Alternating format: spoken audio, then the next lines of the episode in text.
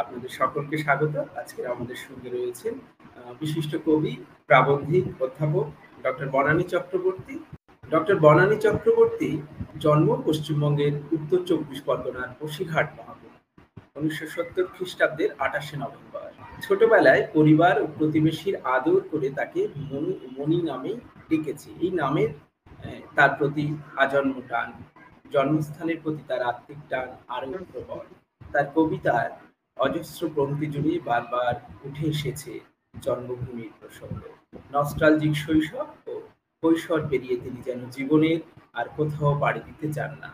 তাহলেও জীবনের বৃন্দাবন জুড়ে তিনি সম্পর্কের বিচিত্র অভিমুখ খুঁজেছেন। জীবনের স্বাধীনতা যেখানে দেয়াল তুলেছে, তিনি কবিতায় সেই স্বাধীনতার পুরুষ করে দিয়েছেন। তার স্বাধীনতা বোধের প্রাপ্তি কত গভীর ও ব্যঞ্জনাময়, তার কবিতার তিনি ছত্রে ছত্রে আমরা তার প্রমাণ পাই বনানী চক্রবর্তী কলকাতা বিশ্ববিদ্যালয় থেকে নাটক নিয়ে বাংলা স্নাতকোত্তর এবং প্রবন্ধ সাহিত্য নিয়ে তিনি পিএইচডি ডিগ্রি লাভ করেছেন। তার পড়াশোনার ক্ষেত্রে এই সময়টা ছিল অত্যন্ত গুরুত্বপূর্ণ। কলকাতা বিশ্ববিদ্যালয়ের মেধা তালিকায় অন্যতম শীর্ষে তিনি ছিলেন।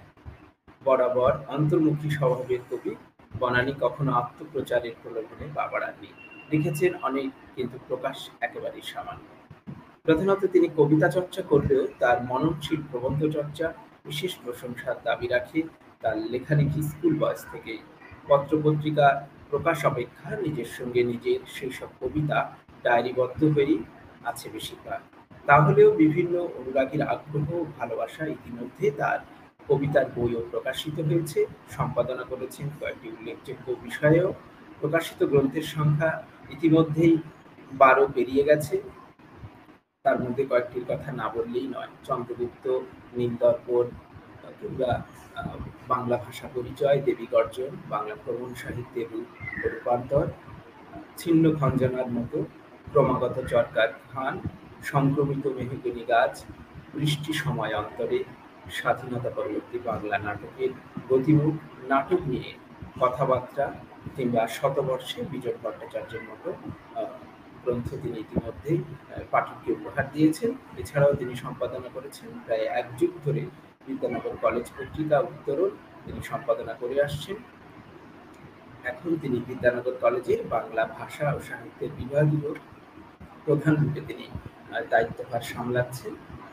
তো আজকে আমাদের এই সকালে আমাদের সঙ্গে রয়েছেন বনানীদি বনানীদিকে আজকের এই সকালে সমিতির পক্ষ থেকে আরও একবার অনেক অনেক শুভাশিস এবং অভিবাদন কৃতজ্ঞতা জানাচ্ছি আজকের আমাদের সঙ্গে থাকার জন্য। নমস্কার সকলকে। আমার পক্ষ থেকে দর্শক সুধী দর্শক যারা রয়েছেন আমাদের সঙ্গে তাদের জানাই। এবং সবার প্রথমে যে সাময়িকী এবং যিনি আজকে আমার সঙ্গে সঞ্চালনায় রয়েছেন কবি লিটন রাকিবকেও আমার আমার অভিবাদন জানাই। আমার সম্পর্কে যেগুলো বলেছি, এগুলো সাধারণভাবেই আমার পেশা, আমার কাজের সঙ্গে সঙ্গে এগুলো এসে গেছে। একেবারেই যে বিরাট কিছু করে ফেলেছি বলে আমি মনে করি না। কাজ করতে করতে, কাজ করতে করতে, চলতে চলতে যেটুকু যা হয়েছে সেটাই। এটা আলাদা করে যে আমি খুব এর জন্য কিছু প্রশংসা দাবি করি একদমই না। আর প্রবন্ধ তো আমার পেশার কারণে লিখতে হয়েছে, নানা কারণে লিখতে হয়েছে, যখন যেটা, এটা লিখতেই হয়েছে। কবিতা লেখার ক্ষেত্রটা একেবারেই আলাদা, যেখানে সমস্যা, জায়গাগুলো তৈরি হয়েছে ব্যক্তিগত জীবনে একেবারেই ছোট থেকে মানে বলা যায় এইট সেভেন এইট থেকেই আমি লিখতে থাকি। এখনও আমার, আমি যখন মণিমালা করতাম যেটাকে ব্রতচারী বলে, সেখানে সেখানে আমার দাদারা, এখনও তারা বলে, আমার আমার সেই খাতাটা আমার কাছে নেই। একজন সেই দাদার কাছে একদিন পড়তে দিয়েছিলাম। আমাকে এখনও বলে তো আমার কাছে আছে তোর খাতাটা। কিন্তু যাই হোক, সেটা আমি এখনও পাইনি। মূলত আমি ডায়েরি লিখতাম। আমার ডায়েরির পাতাতে আমার প্রত্যেক দিনের অনুভূতিগুলোকেই আমি, আসলে আমি খুব মুখ চোরা স্বভাবের ছিলাম। এখন তবুও কিছুটা কথা বলি। মানুষের সঙ্গে আমার নিজের ভাব নিজের আদান প্রদান করি, মত বিনিময় করি। কিন্তু তখন আমি প্রচণ্ড ভাবে মুখচোরা একেবারেই যৌথ পরিবারে মানুষ হয়েছি। এবং যৌথ পরিবারের যেমন ভালো দিকগুলোর জন্য আজকে আমি আমার মনে হয় যেটুকু যা লেখালেখি করতে পেরেছি সেটা যেমন পেয়েছি। যৌথ পরিবারের কিছু এমন দিকও থাকে যেগুলো প্রতিবন্ধকতা তৈরি করে। সেরকমই কিছু কিছু হয়েছে। আমার নিকট আত্মীয়দের মধ্যে কেউ কেউ এমন হয়েছে। মানে প্রত্যেক দিন সেই নীতি পুলিশের মতো কি লিখছি, কেন লিখছি, তার ব্যাখ্যা, সবার সামনে এনে সেই ডায়েরিটাকে পড়া, এগুলো আমার কাছে একটা মানে রীতিমতো যন্ত্রণার বিষয় হয়ে দাঁড়াতো। অথচ আমি লিখতে খুব ভালোবাসতাম। এখনও আমি মানে আমার যদি কিছু ভালো না লাগে প্রচণ্ড কষ্ট হয়, আমি শুধু তখন লিখি। সেটা সবসময় কবিতা যে তা না, আমার মনের ওই কষ্টগুলোকে আমি লিখতে থাকি। তো সেরকমই যখন দেখলাম যে সরাসরি লিখলে সমস্যা হচ্ছে, তখন আমি আস্তে আস্তে আড়াল বুঝতে থাকলাম। কারণ ওই সবার সামনে ওই যে একটা এম্বারেসিং সিচুয়েশন তৈরি হচ্ছে, সেটা থেকে সরে আসতে হবে। এইভাবেই আমি বহুদিন ধরে লিখে চলেছি। প্রবন্ধ আমার যেমন একেবারেই যখন আমি এম এ পড়ি, সেই সময় থেকে আমি নাটক নিয়ে কাজকর্ম করি, বাদল সরকারের ইন্টারভিউ নিচ্ছি ভাবছি অ্যাবসার্ড নাটক নিয়ে কাজ করব। অ্যাবসার্ড নাটকটা আসলে অ্যাবসার্ড ড্রামা তো সম্পূর্ণভাবে কবিতার মতোই আমার কাছে মনে হয়। কারণ আপাত দৃষ্টিতে সমস্তটাই একটা চিহ্নর মতো। যেন কিছু নেই, যেন কোনোটারই কোনো সামঞ্জস্য নেই সাজুজ্য নেই। কিন্তু আলটিমেটলি মানে শেষ পর্যন্ত গিয়ে দেখা যায় তার মধ্যে একটা কবিতা। সেটা মোহিত চট্টোপাধ্যায়কে দেখলে বোঝা যায়, বাদল সরকারকে দেখে বোঝা যায়। সেই সময় থেকে আমি বাদল সরকারের ইন্টারভিউ নিচ্ছি, কাজ করব, ভাবছি। এইসব উন্মাদনা আর কি। পরবর্তীকালে যদিও আমি ওই কাজটা শেষ করতে পারিনি, পরে ভ্রমণ সাহিত্য নিয়ে কাজ করেছি, কারণ অনেকেই ওই কাজ করেছে দেখেছি। আমার হঠাৎ মনে হলো যে, না, যেটা নিয়ে সবাই কাজ করছে সেটা নিয়ে করব বাট কবিতার ক্ষেত্রে আমার জীবনে যেটা সব থেকে বড় দিক আমার আমার উপকারের জায়গা হয়ে দাঁড়িয়েছে। আমার বাড়ি, আমার বাবা যেহেতু বিএসএনএল এ চাকরি করতেন তখন তো পোস্ট অ্যান্ড টেলিগ্রাফ ছিল। বাবা আমাদের নিয়ে আমার দু বছর বয়সে চলে আসেন। আমি বসিরহাটেই আমার, আমরা, আমি হয়েছি, থেকেছি। মাকে নিয়ে যখন আমি এলাম, যে বাড়ি যেহেতু বাড়িটা আমাদের গ্রামের বাড়িটাও জয়েন্ট ফ্যামিলি এবং মামার বাড়িটাও জয়েন্ট ফ্যামিলি মানে আমাদের দুটো বাড়ি, মামার বাড়ি হচ্ছে উত্তর চব্বিশ পরগনার বসিরহাটে একদম, আর আমার বাবার যে বাড়িটা, সেটা হচ্ছে একদম হিঙ্গলগঞ্জ মানে একদম সুন্দরবনের এক ফসলি জমির এই জায়গায়। তো তার ফলে আমাদের যেটা হতো, গরমের ছুটি, শীতের ছুটি পরীক্ষার পর মানে বছরে আড়াই তিন মাস আমরা গ্রামেই থেকেছি। আর আমি নিজে, আমি, আমার বোন দুজনেই অ্যাজমা পেশেন্ট ছিল মানে চাইল্ড অ্যাজমা ছিল আমাদের। এই জন্য বাবা কি করতো, যেই মুহূর্তে ছুটি, স্কুলের ছুটি পড়ে যেত, বাবা মা আমাদের পাঠিয়ে দিতেন। আমরা গ্রামে থাকতাম, খুব ভালো থাকতাম, একবারও অসুস্থ হতাম না। যার জন্য বাবা ভাবতো যে যতটা সময় গ্রামে থাকে ওরা, ততটাই ভালো। তার ফলে আমি একই সঙ্গে বসিরহাটের ওই ইছামতির পাড়, সুজলা সুফলা ওই দিকটাও দেখেছি।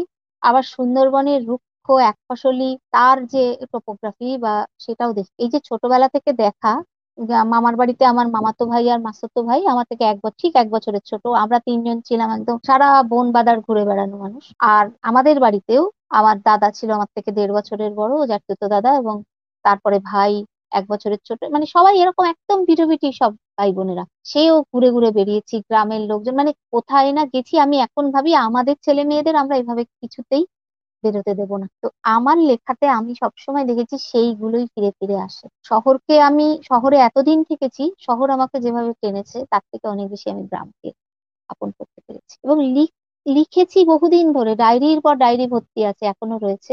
প্রথম খাতাটি হারিয়ে গেছে, আরও কিছু হারিয়ে গেছে, কিন্তু তাহলেও আমার অনেকটাই আমার যে যে সময় পর্বে মৎস্য করার পর্ব, সেসব সব রয়ে গেছে। কিন্তু যখন ছাপতে এলাম সেটা অনেক পরে। মানে সেটাও বলা যায় অনেকখানি আমাকে সেই জোর করে বার করে নিয়ে আসার মতো কেউ কেউ যে না এবার বইটা বার করতে হবে এবার করতে হবে। প্রথম হ্যাঁ। প্রকাশ মুদ্রিত রচনা প্রকাশিত সেটা ছিন্ন খঞ্জনা। ছিন্ন খঞ্জনার মতো। আচ্ছা, এই আচ্ছা। এই বইটির নাম আমি আমার নিজের দেয়া নয় বাকি তিনটি বইয়েরই আমার নিজেরই নিজের ইয়েতে। আমার যখন একজন শ্রদ্ধেয় কবি তিনি বলেছিলেন তিনি বইটি এ করে দেখে বলেছিলেন যে, আমার লেখা দেখে বলেছিলেন যে, তুমি তো তোমার একেবারেই স্বতন্ত্র একটা ঘরানা দেখতে পাচ্ছি। তো আমার উনি চেয়েছে যে, যেভাবে তুমি বইটা প্রকাশ করো। এই প্রকাশিত, এতেই আমার ছিন্নখঞ্জনার মতো প্রথম প্রকাশিত বই। এটা আর কি ইয়েতে। তারপর, আহ, ছিন্ন ছিন্নখঞ্জনার মতোর পরে বেরোলো ক্রমাগত চরকার ঘ্রাণ আমাদের এই দৈনন্দিন জীবনের আমরা যেন সেই প্রত্যেকটি চরকার মতোই দিন রাত ঘুরে যাচ্ছি। সেটা থেকে আমার মনে হলো এই চরকার ঘ্রাণই আমাদের মানে আমাদের জীবন। তারপর বেরোলো একটা পুরোপুরি এটা আমার শহরকে, গ্রাম আর শহরের, শহরকে, শহর যেন আমার প্রেমিক পুরুষ আর কি। ও শহর আমার দারুণ জ্বর বলে আমি লিখলাম। সেটা হচ্ছে সংক্রমিত মেহগনি গাছ। যে আমার কাছে মেহগনি গাছ হচ্ছে, যেহেতু আমরা জানি যে একটি মেয়ে হলেই সরকারও এটা চেষ্টা করে যে একটা মেহগনি গাছ উপহার দিতে, যে সেটি বড় হলে সেটি বিক্রি করে মেয়েটির বিয়ে দেওয়া যাবে এরকম। তা আমাদের, আমরা মেয়েরাও আজকে সংক্রমিত হয়ে গেছি। সেই জায়গা থেকেই আমার সংক্রমিত মেহগনি গাছ এবং তারপরে এই, এবার বই মেলাতে বেরোলো বৃষ্টির সময় অন্তরে। বৃষ্টির সময় অন্তরেও আমার কিশোর বয়সের আহ খানিকটা নস্টালজিক পাওয়া না পাওয়ার একটা ইয়ে এটা এটা আমার একেবারে কিশোর বয়সটা আমার কেটেছে দমদমে। সেইখানকার আমার জীবনের এতে বৃষ্টির সময় অন্তরে লিখেছি এবং এইখানে আমার, আমি যাকে, আমার সাধারণত আমার লেখার মধ্যে আমি অনেকটা সেই যেন ডায়েরি লেখার মতো, যেমন ডায়েরি কেউ যেমন তুমি সম্বোধন করে বা তুই সম্বোধন করে বা আপনি সম্বোধন যাই করুক ডায়েরি আমার সম্বোধনের এখানে বৃষ্টির সময় অন্তরে আমি যাকে আমার সম্বোধনের জায়গাটা হচ্ছে তুই। তো সম্পূর্ণই এটার কোনো নাম নেই। একটার পর একটা আমরা আমি মানে তুই বলেই ইয়ে করেছি মানে প্রত্যেকটা। এবং এক দুই তিন চার করে সংখ্যা দিয়ে ছাপ্পান্নটা কবিতা আছে। অনেক লিখেছি তার থেকে বই পড়ার সময় চারটে ছাপ্পান্ন। এবং আরেকটি বইও বাংলাদেশের একটি প্রকাশনা নিয়েছে আমি জানি না ছাপতে পারবেন কিনা তাদের এখন যে আর্থসামাজিক অবস্থা চারিদিকে চলছে তারা নিয়েছে এবং টাইপও হয়ে গেছে সবই হয়ে গেছে কমপ্লিট হয়ে আছে জানি না হয়তো বই মেলার আগে বেরোতেও পারে। সেটি হচ্ছে অনুগত স্বর্ণ স্বর্ণরেণুকণা যতক্ষণ না বেরোচ্ছে আমি ভরসা করতে পারি না যেহেতু চারিদিকের পরিস্থিতি এমন না তো নিশ্চয়ই বেরোবে হ্যাঁ সেই। তাছাড়াও বেশ হ্যাঁ না না কিছু বলার নেই। সত্যি সত্যি বলতে কবিতার বইকে পৃষ্ঠপোষণা দেয়া একজন প্রকাশকের কাছে ভীষণ রকম ভাবে চাপে কারণ তার কটা বই বিক্রি হবে? বইয়ের কবিতা তো সত্যি কথাই মুষ্টিমেয় কিছু পাঠক। কবিতার পাঠক তো দীক্ষিত পাঠক না হলে তো কবিতা হয় পড়া যায় না। কবিতার পাঠক চিরকালই। এটার জন্যই প্রকাশককে কিছু বলার নেই এবং যেভাবে আর্থসামাজিক অবস্থা যে জায়গায় এসে দাঁড়াচ্ছে, আমি জানুয়ারিতে বাংলাদেশ গিয়েছিলাম, বাংলাদেশে আমি যখন গেছি তখন অষ্টাশি টাকা, ওই যে যেটা অকটেন আর কি মানে তেল দাম, আর সেটা আমি বাড়ি ফিরে আসার পরে পঁয়তাল্লিশ টাকা বেড়ে গেল কিছুদিনের মধ্যে। তার মানে বিশ্ব বাজারের কি অবস্থা? আমি সেটাই বলছি, তাতে কাউকে কিছু বলার নেই। কি হবে এখন আমরা জানি না। মানে সেই আমাদের এখন অবস্থাটা সেই ক্ষুধার রাজ্যে পৃথিবী গদ্যময়। আমরা প্রত্যেকেই মানে প্রত্যেক দিন এখন মানে টিকে থাকার লড়াই করছি। এই টিকে থাকা এই লড়াইয়ের জায়গাগুলো পুরো কোভিড সিচুয়েশনেরই আমার অনুগত স্বর্ণরেণুকণা ওই এই সেই সময়কার লেখা একটা জায়গা। সেখান থেকে আমি দু একটি লেখা পড়ব আমার কাছে আছে আমি শোনাবো। তার আগে এই আর কি মানে এই হচ্ছে আমার কথা। আর কবিতা আমি ঠিক হিসেবে আমি রেগুলার যে মানে প্রত্যেক দিন লেখা যে যেটা সেটা আমি লিখতে পারি না বা লিখি না। আমি যখন না লিখে পারি না তখনই একমাত্র লিখি। মানে আমার যখন ভেতরে মনে হয় যে এগুলো ভীষণ কষ্ট দিচ্ছে নিয়ে বসি তখনই বসি এবং তারপরে যেটা বেরিয়ে এলো। এবার পরে যখন হয়তো আপনি কবিতার মাধ্যমে প্রকাশ একদমই একদমই সেটাই আমার পুরোপুরি আমার না বলা বলা কথা এবং আরও কিছু কিছু আমার নিজস্ব জীবন দর্শন। আমি যেটা বিশ্বাস করি যে আধুনিকতা পোশাকে নয় আধুনিকতা মনে। আমরা মানসিক ভাবে যেন আধুনিক হয়ে উঠতে পারি। আর মানসিক আমরা প্রথমেই যেন মানুষ হয়ে উঠতে পারি। আমাদের আর সমস্ত ইয়ে বাদ দিয়ে সেই জায়গাগুলোকে আমি আমার কবিতায় সেই স্বাধীনতাটা নিতে চাই। কবিতা আমার কাছে সেটাই, আমি ব্যক্তিগতভাবে একেবারেই ফেমিনিজমে বিশ্বাসী নই। কারণ আমি এই ফেমিনিজম মানেও আরেকটি প্রতিপক্ষ তৈরি করা। আমি, আমার মনে হয় নারী এবং পুরুষ সমান সমান একটা জায়গা রয়েছে। এই পারস্পরিক সহমর্মিতা পারস্পরিক সম্পর্কের মধ্যে সুন্দর না হলে একজন পুরুষও যেমন নারীকে ছাড়া বাঁচতে পারে না নারীও তেমন পুরুষকে ছাড়া বাঁচতে পারে না। সুতরাং এই ফেমিনিজমের যে এক পেশে ব্যাপারটা আমার একদমই পছন্দ আমি নিজে আমার কাছে পুরুষ এবং নারী সমান একটা জায়গা কাঁধে কাঁধ দিয়ে চলবার মতো এটাই আর আরেকটা যেমন আরেকটি চন্দ্রাহত চড়াই উতরাই বলে আমি আরেকটি এখনও সেগুলো আমার সমস্ত সব পাণ্ডুলিপি রেডি করছি। এটাতে আমি নিজে ব্যক্তিগতভাবে খুব ভালোবাসি যেটা, সেটা হচ্ছে ট্রেকিং করতে। একটা সময় খুবই যেতাম, এখন খুব বেশি সময় পাচ্ছি না, কারণ আমার মেয়ে এখন এবার বোর্ড পরীক্ষা আছে, তাকে নিয়ে বেরোনোর ব্যাপার আছে, সে তারপরে তার পছন্দ অপছন্দ আছে সবসময় সে বেরোতে চায় না। কিন্তু আমরা মানে সুযোগ পেলেই একটু হেঁটে পাহাড় ঘোরা ট্রেকিংটাই আমার সব থেকে পছন্দের জায়গা। তার ফলে কি হয়েছে আমার এক এক জায়গায় বারবার যাওয়া হয়েছে। আমি হ্যাঁ, বিশেষ করে গাঢ় হ্যাঁ এই জায়গাটায় আমি আসতাম। তো আপনি যখন হ্যাঁ। বললেন কথা প্রসঙ্গে আমিও। বলে নিই আমার কথা সেটা হচ্ছে যে আপনার গবেষণার বিষয় ছিল ভ্রমণ সাহিত্য। তো হ্যাঁ বাংলা ভ্রমণ সাহিত্যের রূপান্তর আমি বই করে এটা বারো করেছি। নিশ্চয়ই এটা আপনার একটা প্যাশনের জায়গা ভ্রমণ। আপনি বলছিলেন যে আপনি কিছুদিন আগে আপনি বাংলাদেশ ভ্রমণ করেছেন।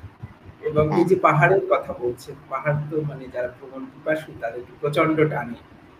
ভীষণ মানে, ভাবে তো এই জায়গাটার কথা একটু যদি বলেন আপনি মানে ভ্রমণের জন্য কোন সময়টা বেছে নেন বা কোন কোন জায়গা আপনার পছন্দ পাহাড় পছন্দ না? আমার ক্ষেত্রে ভ্রমণের ক্ষেত্রে যেটা বলবার সেটা হচ্ছে সব থেকে ভালো হচ্ছে এই টাইম যদিও আমরা যদি গাড়োয়াল হিমালয় কেউ যদি যায়, দেখবে এই এপ্রিল, মে থেকে সবাই যেতে শুরু করে, জুন মাস এই সময়টা যায় সেটা নন বেঙ্গলিরা যায়। কারণ ওরা তো তীর্থ করতে যায়, সে মানে ঠিক ঠিক করছে ভিড়, চার ধামের তাদের তখন একেবারে এ পড়ে যায় এই সমস্ত থাকে। কিন্তু এখন এই সময়টা পাহাড়ের সব থেকে ভালো সময় বৃষ্টিটা কেটে গেল। পাহাড়ে তো একটু আগে আগে বৃষ্টি চলে আসে। তারপরে বৃষ্টি চলে যাওয়ার পরে পাহাড় খানিকটা স্থির হয়। এই সময়টা, এবং এই সময় থেকে ডিসেম্বর পর্যন্ত যেখানে গাড়ি যায়, সেখানে ডিসেম্বর পর্যন্ত যাওয়া যাবে। আর যেখানে হেঁটে যেতে হবে, সেখানে কিন্তু আপনাকে অক্টোবরের শেষের মধ্যে শেষ করে নিতে হবে। কারণ সমস্ত সবাই নেমে আসতে থাকে। বরফ পড়লে হাঁটা পথের ওখানে লোকজন থাকে না প্রায়। আমরা মোটামুটি পুজোর ছুটি যেদিন বন্ধ হয়, সেদিনই বেরিয়ে পড়তাম।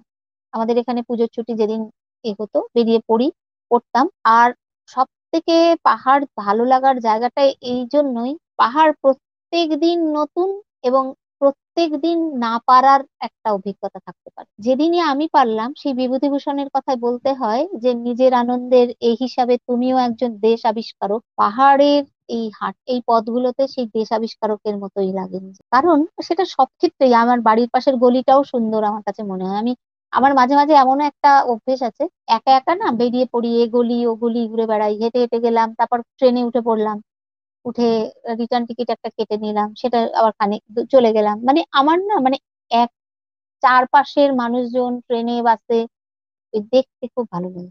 আর ট্রামে উঠে পড়লাম, ট্রামটা ঘুরে ঘুরে ঘুরে মানে কে আমার পাশে বসছে, কার সঙ্গে কি কথা বলছে, এগুলো খুব ভালো লাগে। তো এই ট্রেকিং এর পথে গিয়ে যেটা আমার ভালো লেগেছে, সেটা নিয়ে আমি মানে আমি কল্পেশ্বর তুঙ্গনাথ তিনবার, কল্পেশ্বর দুবার কেদার মদমহেশ্বর আর রুদ্রনাথ হচ্ছে একবার করে গেছি।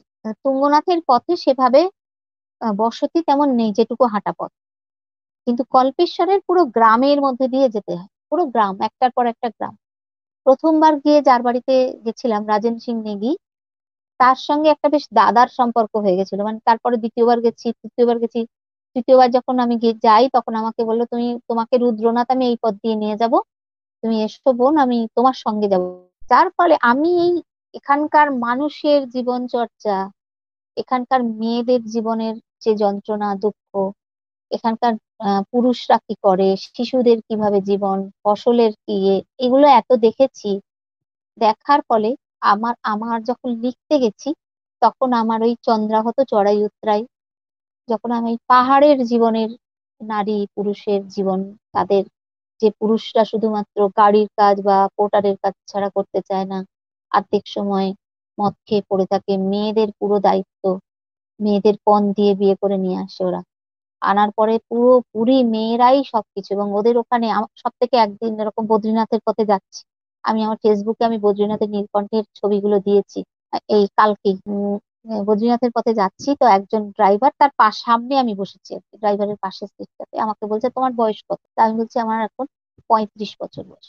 ওই থার্টি ফাইভ শুনে তো অবাক হয়ে গেছে। আমার স্ত্রীর তিরিশ বছর বয়স, তোমার থেকে অনেক বুড়ো হয়ে গেছে সে। তোকে থেকে তো বোঝাই যাচ্ছে না। মানে এত বেশি পরিশ্রম আর স্ট্রেস তাদের নিতে হয় যে মেয়েদের সত্যি তাই। আমি রাজেন সিং এর প্রথমবার গিয়ে যা দেখেছি, তারপরের ক্রমশ চারবার আমি গেছি সাত আট বছরের মধ্যে। আমি আমি ওনার স্ত্রীকে দেখেছি। যে কয়েক বছরের মধ্যে সেই ফুটফুটে মেয়েটা কেমন বুড়ো হয়ে গেল চোখের সামনে। মানে মেয়েদের জীবনের ছবি ওখানে একটা মানে ভীষণ ভাবে ফুটে উঠেছে। পাহাড় একটা আর সব থেকে পাহাড়ের নানান হিমালয় একরকম কুমায়ুন একরকম মানে গাড়োয়াল একরকম কুমায়ুন একরকম হিমাচল একরকম অদ্ভুত অদ্ভুত। মানে একই পাহাড় কিন্তু নানা জায়গায়। একটা অনুভূতি কাজ করে। একদম অদ্ভুত একটা অনুভূতি। এবং আর আবার যখন তমসার তীর ধরে যাচ্ছি, সে ভয়, চারদিকে পুরো ভূর্জপত্রের জঙ্গল। তমসা যেন পাশ দিয়ে তমসা সে উত্তাম তমসা তার গায়ের পাইন গাছগুলো যেন সুইজারল্যান্ড মনে হচ্ছে, শুয়ে পড়ে হাত দেয়া যাবে, ট্রান্স ভ্যালিতে গিয়ে পৌঁছে অদ্ভুত একটা সুন্দর জায়গা। মানে এগুলো প্রকৃতি আমাকে ভীষণ টানে। এবং আমি যখন আরও যেটা, আমি যেমন ইচ্ছামতি আমার, আমি বারবারই বলেছি বসিরহাটের মেয়ে আমি ইছামতির পাড়ে আমার কাকিমার বাপের বাড়ি একদম ইছামতি নদীর গায়ে আমি দুপুরবেলা গিয়ে বসে থাকতাম একা। এখন আমি সত্যি কথা আমি পরে কিছুদিন আগে গিয়ে দেখলাম যে সত্যি এখন আমার বসতে ভয় লাগছে তখন আমি ভয় পেতাম না। সকালবেলা ব্রেকফাস্ট খাওয়ার পরে আমাদের আমি একটু নদীর ধারে চলে যাচ্ছি। বলে আমি একাই গিয়ে বসে থাকতাম ওই গেমো গাছের তলায় মাটিতে। ওপারে দেখা যাচ্ছে বাংলাদেশ। আজা বিকেল বেলা সবাই মিলে যেতাম। আজানের সুর বাজছে। ওপার থেকে। একদম মানে এপার আর ওপার দেখা যায়। সেই যে একটা অদ্ভুত অনুভূতি আমার প্রত্যেকদিন মনে হচ্ছে ওপারের মানুষগুলো কি করে? সেখানে মানে কি আছে? দেখছি মাঝে মাঝে দেখছি সাইকেল যাচ্ছে, একটা অদ্ভুত, আর নদী তার একটা নিজস্ব গতি নিয়ে। প্রথম বইটা আমি ইচ্ছামতিকে উৎসর্গ করেছি। ইচ্ছামতিকে দ্বিতীয় বইটা আমি ওই জটার দেউল বলে দক্ষিণ চব্বিশ পরগনার একটি সেখানে করেছিলাম আর শহর ও যা যে গাছ এই, এইভাবেই আমার মানে জীবনটা এগিয়ে গেছে। আর কবিতার মধ্যে থাকতে লেখনের হ্যাঁ? মধ্যে মানে ছেলেবেলায় ফিরে যাওয়ার একটা আকুতি আপনার ভীষণ হ্যাঁ একদম। ছেলেবেলাতেই বাঁচি আমি। আমার আমার মানে কিন্তু এবং ফিরে যেতে ইচ্ছে করে। এই যে বৃষ্টির সময় অন্তরে আমার দুই বন্ধু আমার স্কুলের দুই বন্ধুকে আমি উৎসর্গ করেছি। আমি কয়েকদিন আগে ওদের সঙ্গে যোগাযোগ করে ওদের সঙ্গে একটা দিন কাটালাম। ওদের হাতে বইটা তুলে দিলাম। আমার ওটাই সব থেকে আনন্দ। মনে হলো যে মানে ওই ছেলেবেলাটাকেই খুঁজি আমি। আমার কাছে ওটা একটা আলাদা জায়গা। মানে আর একটা জিনিস হচ্ছে, মনে হয় সবসময় যে মাটিতে পা না থাকলে বোধহয় লেখা যায়। সেই লেখাটা মানে রক্ত মাংসের প্রাণ, মাংস প্রাণ পাওয়াটা খুব সমস্যা হয়ে যায়। আমরা একটু আগে ভ্রমণ নিয়ে কথা বলছিলাম। সারা পৃথিবী জুড়ে মানুষের ভ্রমণের প্রতি উত্তরোত্তর আগ্রহ বৃদ্ধি পাচ্ছে, তারা বেরিয়ে পড়ছে। দেশ থেকে দেশের বাইরে, সারা পৃথিবী তারা ভ্রমণ করছে।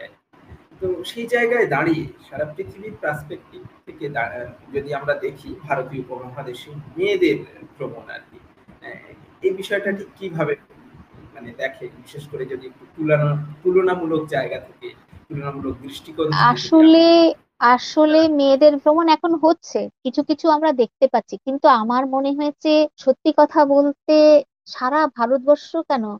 সারা বিশ্ব জুড়েই মানে কিছু স্বাধীন চেতা মানে অন্যকে সেভাবে পরোয়া না করা মেয়ে ছাড়া মেয়েরা কি সত্যি তার ইচ্ছা মতো ভ্রমণ করতে পারে? আমি এক্ষুনি চাইলেই আমি কোথাও চলে যেতে পারব। আমি চাই পারব না। আমার হাজার রকম বাধা রয়েছে আমার জীবনে। প্রথম বাধাটা হচ্ছে সব থেকে বড় যে বাধা যেটা দাঁড়ায়, সেটা হচ্ছে একটা ইমোশনাল বাধা তৈরি হয়। ইমোশনাল মানে আমার কাছে এই আকাঙ্ক্ষাটা একজন পুরুষ, আমি এইখানে, এই জায়গাটায় আমি সত্যি কথাই আমরা মেয়েরা কতটা পিছিয়ে আছি। একজন পুরুষ যদি লেখালেখি করে, তার জন্য সে কোথাও যেতে হলে তার যদিও আমি আমার বাড়িতে খানিকটা খানিকটা স্বাধীনতা উপভোগ করি, খানিকটা বলব কারণ আমি আস্তে আস্তে আস্তে আস্তে এই জায়গাটায় পৌঁছতে আমার কম দিন সময় লাগেনি। এখন আমি চাইলে আমি কোথাও অকারণ নয় সকারণ যেতে পারব। অকারণ বেড়াতে যাব বলে চলে যাব সেটা হবে না, কিন্তু সকারণ আমি যেতে পারব। কিন্তু আমার আমার অনেক বন্ধু বান্ধব আছে, তারা কিন্তু পারে না। কারণ তার একটা প্রতিমনিহত সন্তান, স্বামী, বাবা মা, আত্মীয় স্বজন, প্রত্যেকেই কিন্তু ভ্রুকুচকে দেখে। বলে যে, বাবা, এই জন্যই ওর মেয়েটা মানুষ হচ্ছে না, এই জন্যই ওর ছেলেটা মানুষ হচ্ছে না, এই জন্য এই ঘুরে ঘুরে বেড়ায় এই এ করে। অর্থাৎ নিজে, কিন্তু একটি ছেলে যখন লেখালেখি করে, সে কিন্তু অনায়াসে সব জায়গায় যায়। এবং সব থেকে বড় কথা হচ্ছে, আমি যদি চারপাশ না দেখতে পাই, লেখাটা তো হাওয়া থেকে তৈরি হবে না। আমরা যা দেখিনি, যা অনুভব করিনি, তা কোনোদিন লেখা হতে পারে মানে একটা অলিক কল্পনা, কারোর বই দেখে তো এর থেকে দুটো লাইন টুকে আর তার থেকে দুটো লাইন কেটে নিয়ে কাট পেস্ট অনেকেই করেন। এরকম কিছু কবি আছেন, আমি দেখেছি। এই কাট পেস্টের কবিতা তো কবিতা নয় সে কবিতা তো কিছুদিন বাদে বাদে ধরাও পড়ছে যে এখানে এইটা করেছে সে সেটা করেছে। যদি নিজের জীবনের অভিজ্ঞতাগুলোকে বলতে হয় তাহলে অভিজ্ঞতা সঞ্চয় করতে আচ্ছা এই প্রসঙ্গে আমি একটু আপনার কাছে একটা প্রশ্ন রাখতে চাই। সাময়িকীতে আপনার মানে ছটি কবিতা বেরিয়েছে গদ্য কবিতা। তো কবিতাটা যখন আমি পাই পড়তে শুরু করি আমি রীতিমতো অবাক হই। একেবারে অন্য রকম অন্য রকম স্টাইলের কবিতা। মানে আমরা সচরাচর যে কবিতাগুলো পাই তার সঙ্গে এটা ঠিক মেলে না আমরা মেলাতে পারিনি। তো আপনার সমস্ত লেখাই কি এই ধর এইরকম লেখা? সেটা একটু বলে প্রায় সব লেখাই এইরকম। আপনি কেন এই স্টাইলটা বেছে নিলেন? এই স্টাইলটা আমার যেটা মনে হয়েছে আমি প্রথম কবিতার বইটিতে পাংচুয়েশন যতটা কম ব্যবহার করার চেষ্টা করেছিলাম সেটাতেও আমার একজন শ্রদ্ধেয় একজন কবি আমি নাম বলতে চাইছি না তিনি বলেছিলেন যে পাংচুয়েশনের দরকার নেই পুরো ইজি ফ্লো করে দাও।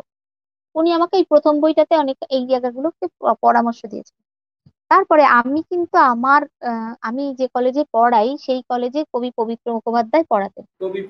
এবার কবিপত্রের কবি। কবি পবিত্র মুখোপাধ্যায়ের খুবই স্নেহভাজন। আমি আমি যখন ওনাকে বইটা দিলাম আমি যদিও খুব আমার এটা খুব দুঃখের যে আমি আসলে চারদিক সামলে হয়তো হয় না। উনি আমার অনেক আগে রিটায়ার করে গেছেন আমি জয়েন করার।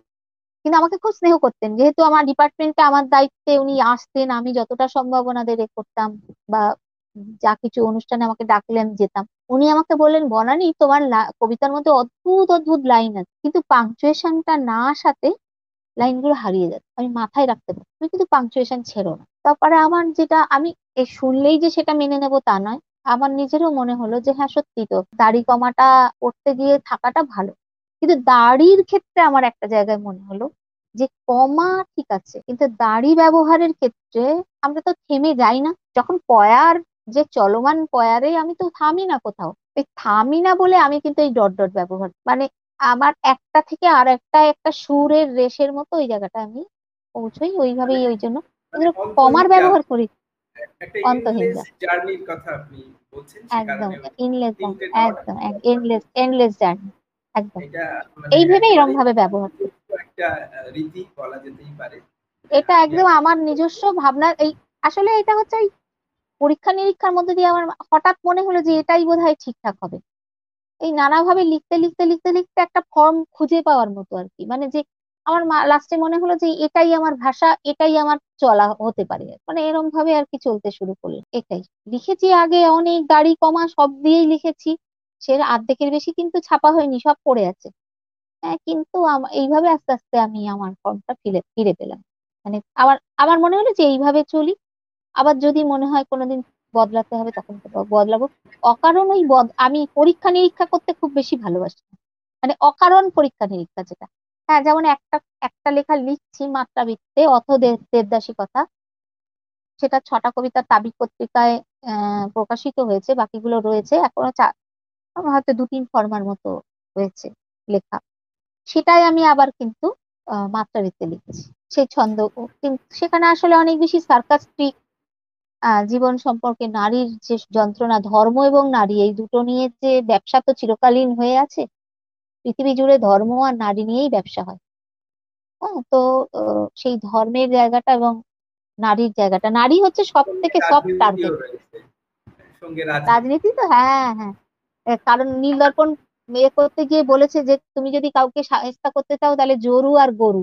হ্যাঁ মানে এই দুটোকে যদি তুমি এক অধিকার করে নিতে পারো কত সম্পদ আর নারী এই দুটো নিয়ে নাও ব্যাস দেখবে সেই পরিবার একদম সাহিস্তা হয়ে তো আমার চিরকালই জরু আর নীল দর্পণ আমি কবিতাতে আমার কবিতা আমি সাধারণত প্রবন্ধ আমার বাধ্য হয়ে লিখি।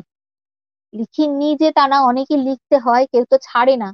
কারণ যখনই আমরা একাডেমিক কাজের জন্য আপনাকে লিখতে হয় একাডেমিক আবার নন একাডেমিকও আছে কবিতা নিয়ে কিছু লিখতে হবে। তখন বলবে যে তুমি তো কবিতা লেখো সুতরাং তুমি কবিতার এটা লিখতে পারবে ভালো। এরকম আর কি। তো এরকম কিছু কবি বেশ দীর্ঘ প্রবন্ধ অনেক লিখেছি। কিন্তু ভালোবাসি কবিতা লিখতে। হ্যাঁ নিজেকেই খুঁজে পান কোথায় কবিতার মধ্যে নিজেকেই খুঁজে পান। কবিতার মধ্যে নিজেকে খুঁজে পাই আর দেখতে ভালোবাসি নাটক। মানে নাটকটা আমার কাছে এমন একটা জায়গা আমার মনে হয় কোনো সেই তোমার যদি কোনো জাতিকে জানতে চাও তুমি তার রঙ্গালয়ে যাও সেইটা আমি বিশ্বাস করি যে আমার সোসাইটিকে রিপ্রেজেন্ট করে করে কিন্তু নাটকগুলো। তো সুতরাং নাটকের মধ্যে আমি যে জীবনকে দেখি আমি যদি সবটা দেখতেও না পাই, নাটকের মধ্যে দিয়ে আমি অনেকটা জীবনকে দেখতে পাই। এই জন্য নাটক আমি, আমার ভালো না লাগলে আমি নাটক দেখতে চলে যাই। কেউ সঙ্গে থাকলে ভালো, না থাকলে একাই চলে যাই। নাটক দেখতে আমি খুব ভালো এটুকুই খুব বেশি যে মানে জীবনের স্বাধীনতা যে নারী হিসেবে সত্যি পাওয়াটা আমি জানি যে, অর্জন, এটা একটা অর্জন এবং অর্জন করতে গিয়ে অনেকখানি প্রতিবন্ধকতার মধ্যে দিয়ে যেতে হয়। এবং সব প্রতিবন্ধকতা সরব নয় কিছু নীরব প্রতিবন্ধকতাও থাকে। সবকিছু কাটিয়ে ক্ষতবিক্ষত হয়েই জীবন এগোতে হয় আর সেটাই হয়তো কলমকেও সহায়তা করে। কলম তো কলম হ্যাঁ কলম তো আঘাতকে আঘাতকেই হ্যাঁ। খোঁজে। আঘাত ছাড়া তো ভালোবাসা মানে আনন্দকে একদম লিখতে পারে না। আনন্দ লেখা যায় না বেদনাই লেখা যায়। মানে অন্তত আমার একদম সেটাই। সেটাই সেই জন্যই সেই জন্যই জীবনের কাছে নালিশ নেই। যে সেটা তো মানে এটা তো ক্ষতসিদ্ধ। আমি কেন মানে বহু সব মানুষই বোধহয় যন্ত্রণার মধ্যে দিয়েই পড়ছে। সৃষ্টির মনের কথা মনে হয় দেশ। জীবনানন্দ তো বলেইছে সৃষ্টিশীল মানুষরা তো তারা ভীষণ রকমের একা। হ্যাঁ হ্যাঁ ভীষণ রকম। সৃষ্টিকে প্রেরণা যোগায় যুগে যুগে। আরও যত দিন যাচ্ছে, আগে যত মিশতে পারতাম, আমি আমি দেখছি আরও আমি, এটা আমি নিজেই চেষ্টা করি যে এখন বেরোতে হবে, এই জায়গা থেকে বেরোতে হবে, নাহলে নিজে, কিন্তু ভালো লাগে একা থাকতে। যে একা নিজের মতো নিজে সময়টা কাটা মানে কিছু না হলে চুপ করে এই ঘরটিতে বসে থাকা। এইটাই আর কি। কিন্তু যেটা হয়, সেটা হচ্ছে আমি এই দক্ষিণ চব্বিশ পরগনায় আমাদের এখানে একটা, আহ জেলা গ্রন্থাগার আছে, আমার কলেজের গায়ে তা তারা একটা লেখক পঞ্জি তৈরি করেছেন। তার মধ্যে মাত্র পাঁচশোর উপরে লেখক আর তেতাল্লিশ কি সাতচল্লিশ এরকম একটা সংখ্যা হবে। তার মধ্যে নারী। তাই জন্য যখন মানে আমাদের অবস্থাটা এইরকম। আমরা মেয়েরা লেখালেখিতে ঠিক এইরকম জায়গায় দাঁড়িয়েছি মানে পার্সেন্টেজেই আসবে না। সেই জন্য আমি কোনো মেয়ে যখন লিখতে আসে, সে যখন স্বাধীনভাবে তার মত প্রকাশ করে, আমি দেখলে আমার ভালো লাগে। এই জায়গায় আমি খানিকটা, আমি যতই বলি যে আমি মানবতাবাদী, আমি সবকিছু, কোথাও একটা ওই জায়গায় আমার মেয়েদের প্রতি একটা দুর্বলতা আছে যে, না, ও পেরেছে। ও পারা, এই পাড়াটা যেন আমারও পাড়া হয়ে একদমই তাই। অনেকেই আপনাকে আজকের এই অনুষ্ঠানে, লাইভ অনুষ্ঠানে স্বাগত জানিয়েছে তো অনেকে অনেক অনুরোধও করেছে বিশেষ করে আপনার কবিতা দ্বারা কবি কণ্ঠে কবিতা পাঠ যেটা সেটা আচ্ছা। শুনতে চাইছে এই স্বরচিত কবিতা পাঠ। একটা একটা করে আমার প্রত্যেক বই থেকে একটা পড়ি তারপর নতুন কবিতা যদি তারপরেও তারপরেও দর্শকের যদি ইচ্ছে থাকে তাহলে নতুন কবিতা পড়ব। আমি দু একটা বেছে রেখেছি। ঠিক এই মুহূর্তে তোমাকে যদি বলতে পারতাম আমার মতো দ্বিপদ প্রাণীর প্রকৃত প্রস্তাবে একটাই কাজ। ক্রমাগত ক্রমাগত ক্রমাগত চেষ্টা করতে করতে আয়নার সামনে নিজেকে দাঁড় করানো। প্রকৃত প্রস্তাবে আমার মুখোমুখি আমার চারা গাছ বড় হবে। আমার ক্লোন তৈরি করে প্রকৃত প্রস্তাবে বিস্তৃত শৈশবকেই ফিরে দেখতে চাই আমি। বিমূঢ় বিস্ময়ের বিষে নীল হয়ে গেল। প্রকৃত প্রস্তাবে যা বলার ছিল। ঠিক এই মুহূর্তে আমার কথাগুলো ধোঁয়া মেখে কালো আরও কালো হয়ে খনিতে মিশেছে। প্রত্নতত্ত্ব শিলা জীবন্ত জীবাশ্ম আমি। প্রকৃত প্রস্তাবে বিষ, আরও বিষ মেখে নীল হয়ে গেছি। ঠিক এই মুহূর্তে আমি আমার চারা গাছকে জল দিই, সবুজের স্বপ্ন দেখাই, গোড়ালির বিষ শুষে নিয়ে বেহুলাকে খুশি করি। প্রকৃত প্রস্তাবে গাঢ় বিষণ্নতা ধোয়া জলে স্নান করে নতুন আরও নতুন হতে চাই। কিন্তু নতুন হব কি করে? নিজের ভেতর দরজা আর জানলা খুলে দেখি আমাদের পূর্বপুরুষেরা আমাকে শুধুমাত্র মেয়ে করেছে। বীজ ও শিকড়ে ঢোকবার ব্যতিক্রমী চাবি দেয়নি। এটা হচ্ছে ছিন্ন খঞ্জনার মতো এই এই বইটি থেকে। অসম্ভব সুন্দর একটি কবিতা আপনি শোনালেন, যার মধ্যে নস্টালজিক ব্যাপারটা তো রয়েছে সেই সঙ্গে সঙ্গে ভিতরে ভিতরে একটা আত্মখাটন যন্ত্রণা অনুভূতি, সবটা যেন একেবারে অবশ্যই ভালোবাসাও রয়েছে, একেবারে মিলেমিশে একাকার হয়ে গেল। একটা অদ্ভুত রকমের একটা অনুভূতি আপনি আপনার এই কবিতার মধ্য দিয়ে প্রকাশ করার চেষ্টা করলেন। আমাদেরকে ভীষণ ছুঁয়ে গেল কবিতাটা। একেবারে আপনার প্রথম দিককার লেখা তাই না? একদম প্রথম দিককার হ্যাঁ এটা তারপরেরটা হচ্ছে ক্রমাগত চরকার খান থেকে একটা ছোট্ট কবিতা পড়ি, শেষ কবিতা, জলহীন দেশে। আগুন ও ওম পেয়ে যাব ভেবে তোমার পেটের নিচে গর্ত করেছি। কয়েকশো চেনা পতঙ্গের পালতোলা শাড়ি দেখে একই সঙ্গে শঙ্কা ও সৌন্দর্যে ভেসে গেলাম। তুমি হৃৎপিণ্ড হাতে নিয়ে শীষ দিয়ে ডেকে ডেকে মাছেদের চোখ বিদ্ধ হলে। রঙিন মাছের চোখ ছুঁয়ে দুহাতে ছড়ালে কিছু জামা পরা যৌনতার গুলি। সুর হলো, কথা হলো, তুমিও কেমন অতৃপ্তির বাষ্প নিয়ে শীষ দিয়ে ডেকে বলে দিলে, খাও। কাঁচের দরজা আগলাবার পথ খুঁজে খুঁজে দিশেহারা আমি। চোখ দিয়ে গিলে নেওয়া হৃদয়ে প্রসূত কিছু ডাক ব্যাঙেদের বর্ষাবিহীন এক মিলনের ছবি এঁকে দিল সেই মেয়ে। নাকি আমারই বিভ্রমের রঙে নীল হয়ে হয়ে বিছানার এক কোণে বসে আছি? সৃষ্টি সময়কাল পার হয়ে যাওয়া মাদি ঘোড়া এক। তুমিও তোমার মতো মত ফড়িংয়ের সাথে আস্ত জাহাজ ধরার খেলায় মেতে আছো। লোহার শিকলে মজা নদী, নোঙরের মাঝখানে কোনো আঘাত করছে কিনা ভাববার অবকাশ কই? এভাবেই বাণিজ্যের তরি কোনো জলহীন দেশে গিয়ে জোয়ার এনেছে। পিচ ও আখরোটে দোকান সেজেছে। তবু কেন লাল নীল গোলাপি সংশয়ে হৃদয় অবাধ্য হয়ে ওঠে? দুই হাতে কালো রং মেখে নিয়ে ছাপ রেখে রেখে পৃথিবীর মানুষ সভ্যতা অনুসন্ধিৎসার পথে যায়। যদি বুঝে নেব, তুমিও ভেবেছ। দুটো কবিতাই সুন্দর। আমাদের ভীষণ ভালো লাগল। আমরা মনে করি এবং বিশ্বাস করি আপনি সাময়িকীরই একজন। আপনি যেহেতু সাময়িকীর সঙ্গে যুক্ত হয়েছেন তো সেই জায়গা থেকে আমাদের প্রশ্ন সাময়িকীকে কীভাবে দেখেন আপনি একজন কবি বা লেখক হিসাবে? আমরা যে ধরনের লেখা প্রকাশ করি বিশেষ করে সাময়িকীর সাহিত্য পাতা এই সাহিত্য পাতায় আমরা উপন্যাস থেকে শুরু করে একেবারে ছোট অনুকবিতা পর্যন্ত আমরা প্রকাশ করি। সাহিত্যের সমস্ত ধরনের লেখা আমরা প্রকাশ করার চেষ্টা করি, আমাদের গুণগত মান এবং বিশেষ করে আমরা মূলত বাংলা ভাষায় যা লেখা হচ্ছে সেগুলো সারা পৃথিবীর পাঠকদের মধ্যে ছড়িয়ে দেওয়ার চেষ্টা করি অনুবাদের মাধ্যমে। বাংলা ছাড়া এখানে প্রায় পঁচিশটি ভাষায় সাময়িকী পড়া যায়। পৃথিবীর প্রায় শতাধিক দেশ থেকে সাময়িকী পড়ছে এই মুহূর্তে, সাময়িকী পাঠ বিশ্বব্যাপী। তো এই জায়গাটাকে ঠিক কীভাবে দেখেন আপনি? মানে মানে সাময়িকীর মূল্যায়ন ঠিক আপনার কাছে কেমন হবে আর কি? আমি ব্যক্তিগতভাবে সাময়িকী পড়া শুরু করি কবি অবশেষ দাসের লেখা দিয়ে। আমার আমার চোখে আসে প্রথম আর কি। কবি অবশেষ দাস মানে আমার খুবই, আমার একেবারে ভাতৃসম, আমার ভাইয়ের মতো একদম। ও কবিতা নানা দিকে উপন্যাস, ছোট গল্প, নানা দিক থেকে ওর ওই যে আমি যে কথাটা বলছিলাম, জীবনকে ও নানাভাবে দেখেছে এবং দেখাটা এখান থেকে সাময়িকীতে তার প্রতিফলন আমি দেখি।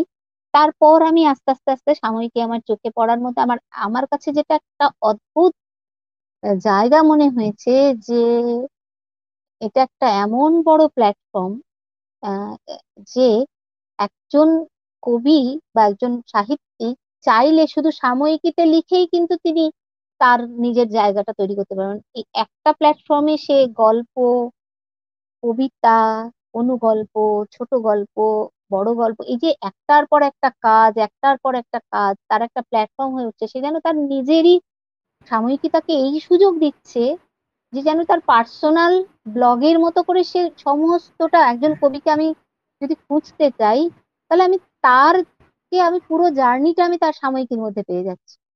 এবং একই সঙ্গে আমি যে কবিদের পাচ্ছি, আমি তার চার দিক থেকে তাকে তার যে সে তার যে ভার্সেটালিটি কতটা ভার্সেটাইল সে, সেই জায়গাটা দেখতে পাচ্ছি। সাময়িকী একটা আউটস্ট্যান্ডিং কাজ করছে এই জায়গাটা থেকে। আমি বলব সাময়িকের ক্ষেত্রে আমি একটা কথাই বলবার আছে যে আপনাদের পঁচিশ, এটা তো ভাবাই যায় না যে পঁচিশটা ভাষায় মানে একেবারেই অনুদিত হয়ে যাচ্ছে। এবং সবাই পড়তে পারছে। এবং এটা আরও যদি আরও শ্রীবৃদ্ধি হয়, আমাদের আরও ভালো হয়। মানে এটা, এটাই সবসময় বলবার। কারণ কোনো কিছুরই তো সীমাটা তো sky sky is the limit এইটা আরও বাড়ুক। আপনাদের, আর এটা যেন একজন লেখকের যে কত বড় জায়গা প্ল্যাটফর্ম একজন পাঠকের যে কত বড় প্ল্যাটফর্ম এটা যেন কোনো মূল্যেই বন্ধ না হয়।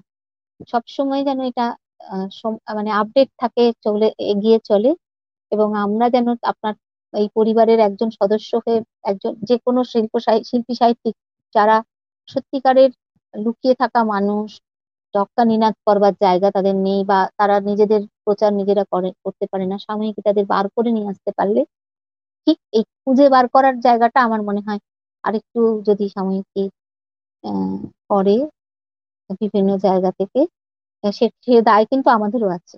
আমরা যারা পাঠক, আমরা যদি সন্ধান পাই, সেটা আপনাদের খবর দেওয়া এবং সব এই আমন্ত্রণ জানানো এবং ভালো লেখকদের অনেক, আমি আমি দেখেছি বহু ভালো লেখক আছেন, তারা না মানে চুপ করে নিজের মতো করে কাজ করে চলছেন, চলেছেন।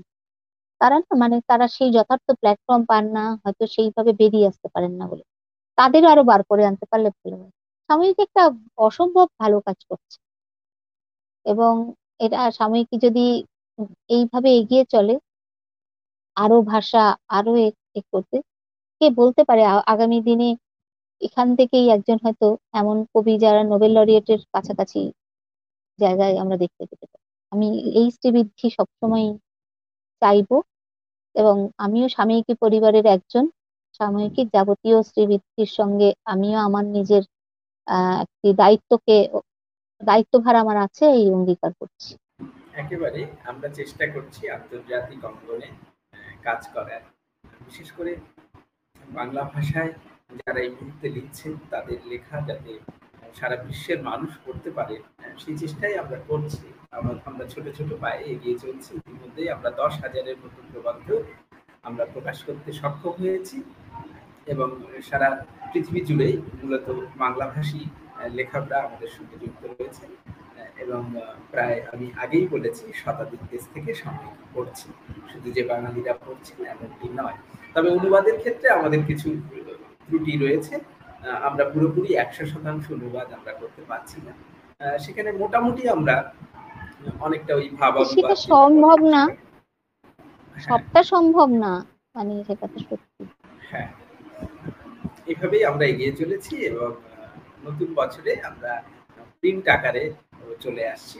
এতদিন আমরা ই মাধ্যমে ছিলাম। হ্যাঁ এইটা এইটা আমি বলব বলে আমি এই কথাটা যোগ করব বলে অপেক্ষা করছি যে এটা থেকে আমার মনে হয় একটা অ্যান্থোলজি করার জায়গা তৈরি হয়ে যেতে পারে। মানে আবার প্রিন্ট মাধ্যমে কারণ এই ভালো লেখাগুলোর কম্পাইলেশনটা খুব প্রয়োজন। হ্যাঁ সেটা যদি হয় সাময়িক একটা ভালো জায়গা আরও ভালো জায়গা তৈরি হয়ে যাবে। কারণ পাঠক সাধারণ পাঠক যতই হোক আমরা ই মাধ্যমে তো পড়ি সঙ্গে কিন্তু প্রিন্ট মাধ্যমের জন্য আমরা হাপির পেশ করে বসে থাকি সবাই। তো থাকি হ্যাঁ আমরা এটা শুরু করেছি এবং আমাদের নতুন উদ্যোগ বলা যেতেই পারে এবং আমরা শিশু কিশোরদের জন্য উচ্ছ্বাস নামে একটি নতুন প্ল্যাটফর্ম তৈরি করতে পেরেছি সেটা আচ্ছা আচ্ছা। কাজও শুরু হয়েছে। বা অভিনন্দন।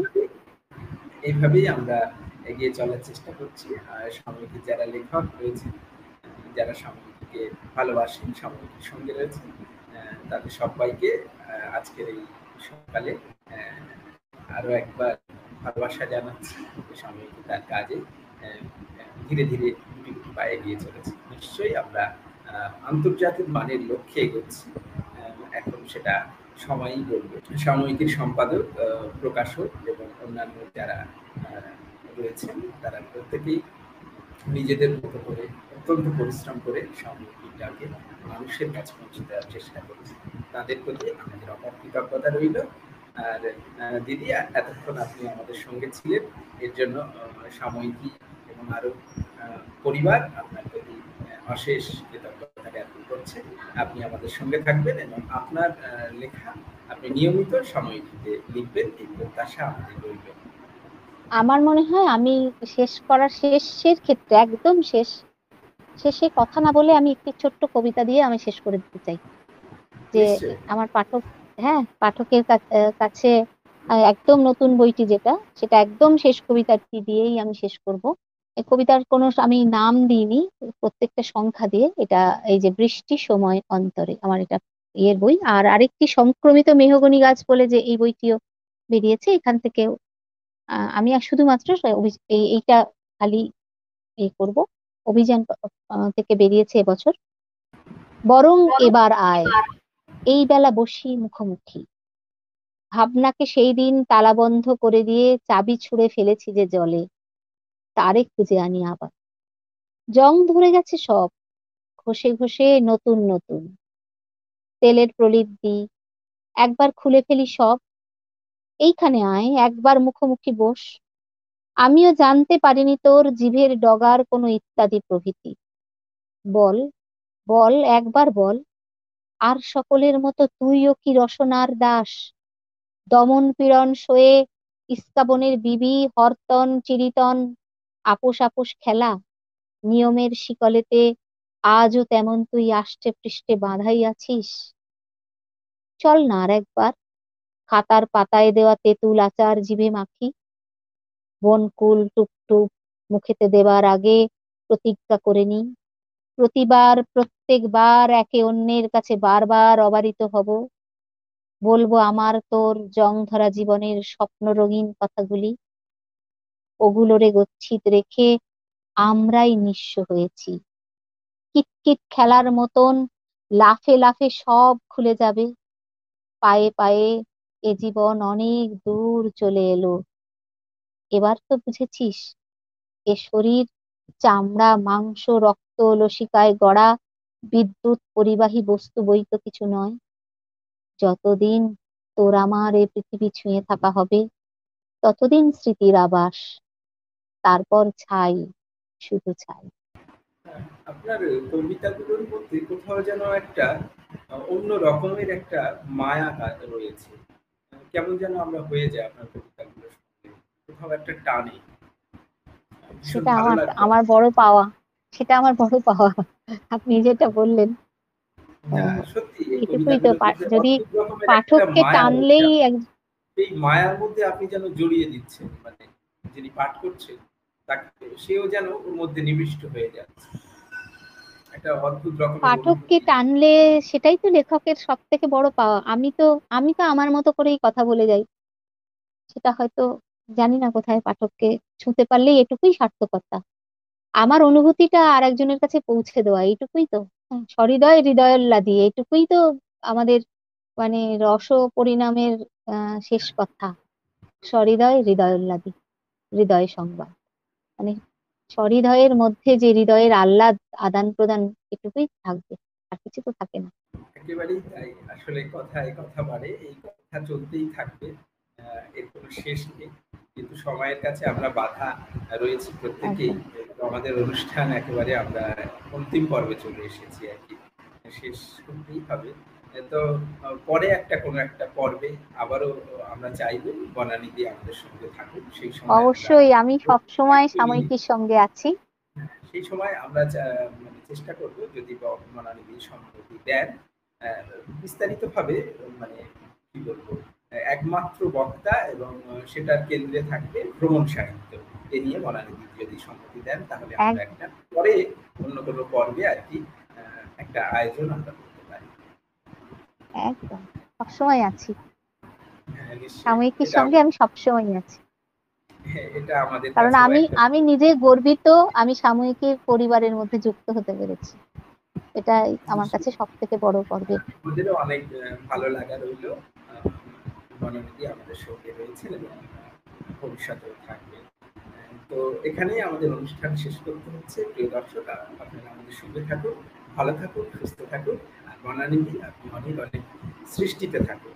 ভালো থাকবেন। আজকের মতো আমাদের অনুষ্ঠান আপনাকে অনেক শুভেচ্ছা অভিনন্দন ভালোবাসা জানাই। পাঠক দর্শক সবাইকেই তাই জানাই। তারা এইটুকু প্রশ্রয় দেবেন যে অন্তত লিখার উৎসাহটুকু থাকে। এই প্রশ্রয়টুকুই দরকার। আশ্রয় এবং প্রশ্রয় এইটুকুই যেন লিখতে পারি।